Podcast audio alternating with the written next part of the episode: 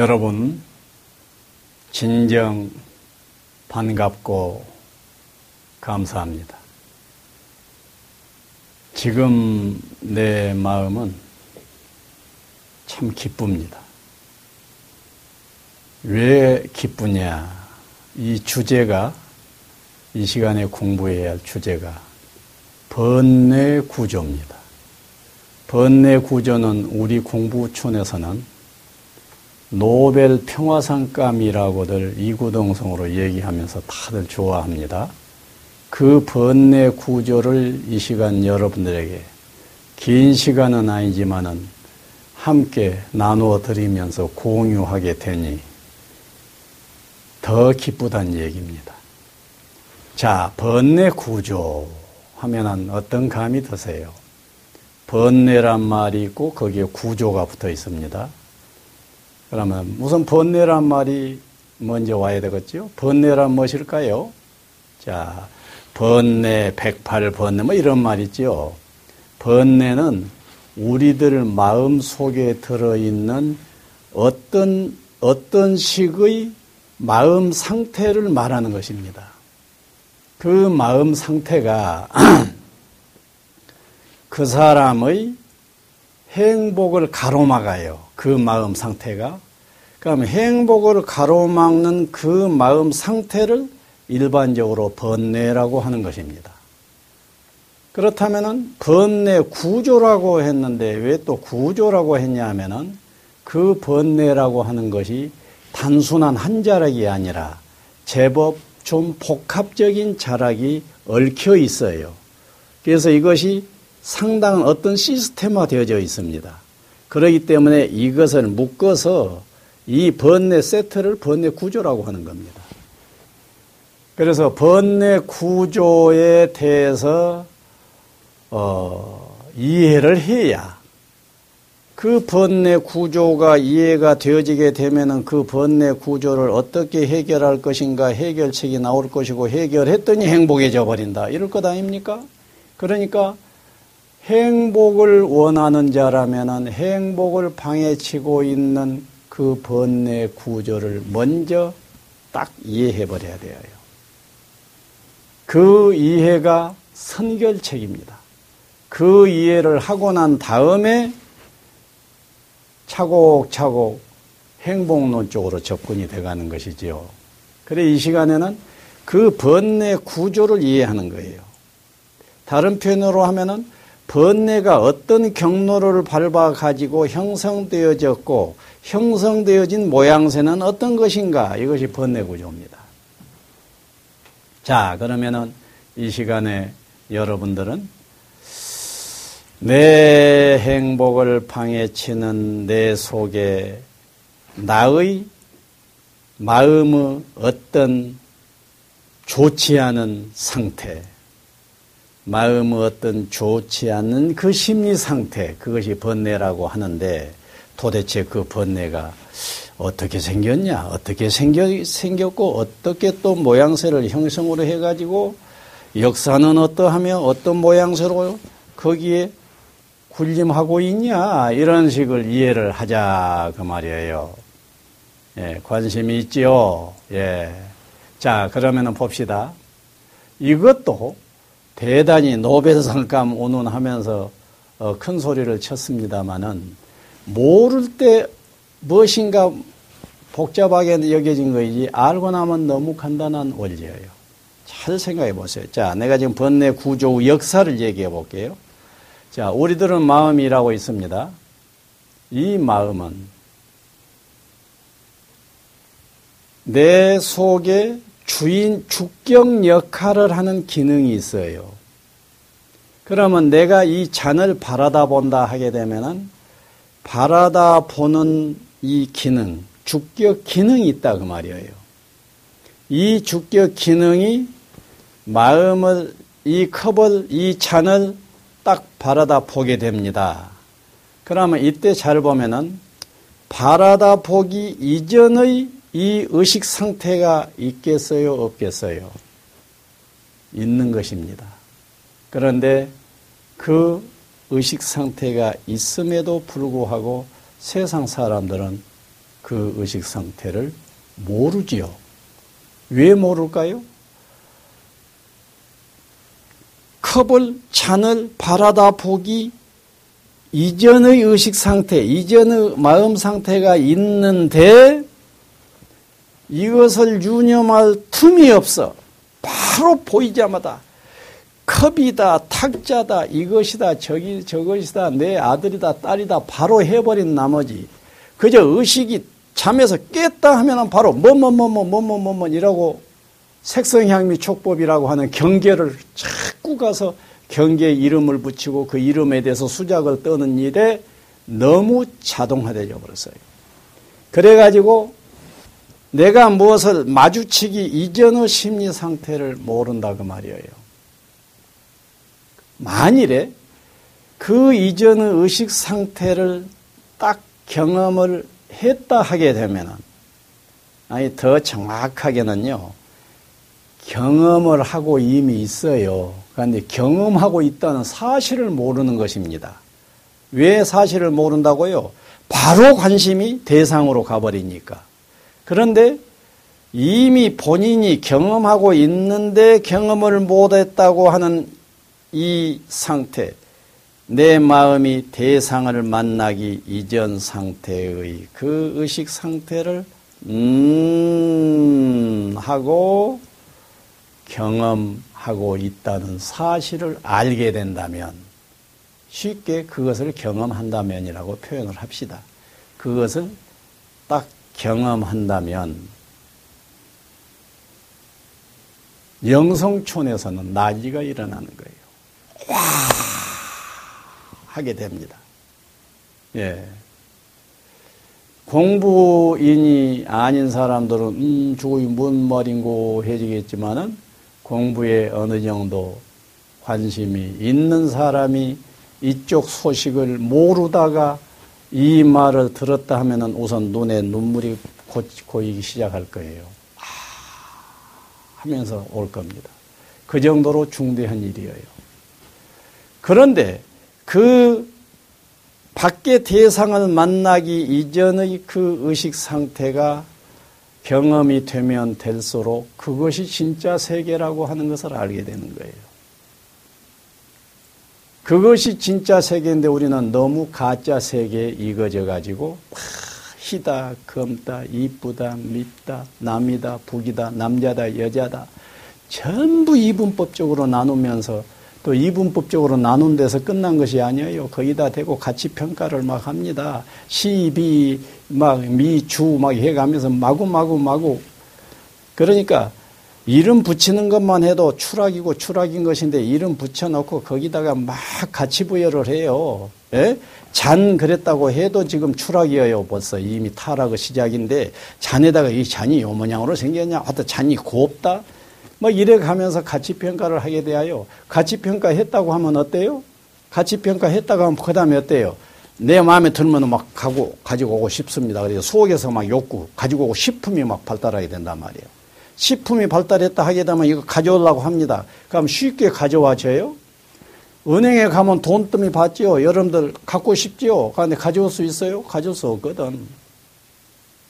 가져올 수 없을 때 어째요? 가져오고 싶은데 소유하고 싶은데 소유가 되어지지 않대 속이 어때요? 꼬이게 됩니다. 쌍 하면서 꼬이게 되는 법이라고요. 그래서 방금 내가 얘기식으로 털털하게 얘기했지만 그 얘기 속에 중대한 열쇠가 다 들어있어요. 자, 다시 봅시다. 자, 개념 이전의 상태, 무엇인가 대상을 마주치기 이전의 의식 상태가 있다고요. 그 세계가 알고 보면은 아담과 이브가 선악과를 따먹기 이전 상태예요. 그래서 그것을 불교에서는 무심이라고 표현도 합니다. 무념이라고도 표현을 하게 됩니다. 또 고요적적이라고도 표현하고 니르바나라고도 표현을 하고 하여튼 세상에 좋은 이름을 다 붙여요. 그 상태를 태초다라고도 하고 태허다라고도 하고 마구 좋은 이름을 다 붙여요. 왜냐하면 그쪽을 경험했다면 그것이 무궁하게 좋아버린 거예요. 그 상태에서 이제 번뇌 구조란 뭐라고요? 무엇이 있다라고 딱 주의가 경계로 가게 됩니다. 그러면서 저것에다가 잔! 그라고 이름을 붙인다고요. 그것이 추락 1번이에요. 타락의 일단 첫 단계입니다. 그것을 잔! 그라고 이름을 붙였으니 실체 사고라고 합니다. 실체 사고가 지금 시작이 됐고 그 다음에 잔이라고 이름을 붙여놓고는 거기다가 가치 사고로 수렁으로 더 들어가요. 저것이 얼마짜리나 되겠어 그러면서 가치 부여를 하게 된다고. 그것을 가치 사고라고 그래요. 너무도 간단합니다. 자, 무심히 있다가 딱 보자마자 잔! 그라고 이름을 붙였다고? 그것이 무엇이요? 실체사고. 실체사고가 딱 됐는데 그 다음에 이름만 다만 붙여놓은 것이 아니라 가격으로 환산한다고요. 얼마짜리, 좋다, 나쁘다 식으로 가격으로 환산을 한다는 얘기예요. 그게 가치 부여라고. 그래서 가치 사고라고 그래요. 가치 사고가 딱 됐다 하게 되면은 가치에 상응하는 욕구가 일어나게 돼요. 가치에 따르는 욕구가 일어난다고요. 그래서 이제 욕구입니다.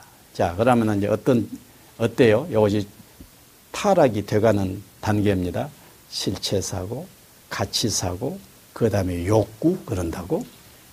욕구, 그 다음에 욕구했다면 마음대로 돼요, 안 돼요? 어쩐 것은 가끔은 마음대로 될 때가 있어. 그런데 일반적으로 마음대로 안 돼요. 마음대로 안 됐다면 속이 상합니다. 속이 상해. 속이 상하게 되면 그 속이 상하는 그 마음을 분노라고 하는 거예요. 그러니까 욕구, 분노 그런다고. 그러면은 욕구, 분노, 욕구, 분노, 욕구, 분노가 수없이 일어나요. 우리의 마음 속에서. 욕구 분노가 수없이 일어나게 되면은 그 다음에 어때요? 아이고 나라고 하는 존재는 가지려고 해도 못 갖지 못한 것들이 너무너무 많아. 나는 소유하고 싶어도 소유 못할 것이 너무너무 많아. 하면서 탄식을 하면서 어떤 사고가 하나 만들어지냐. 불만 사고가 만들어진 거예요.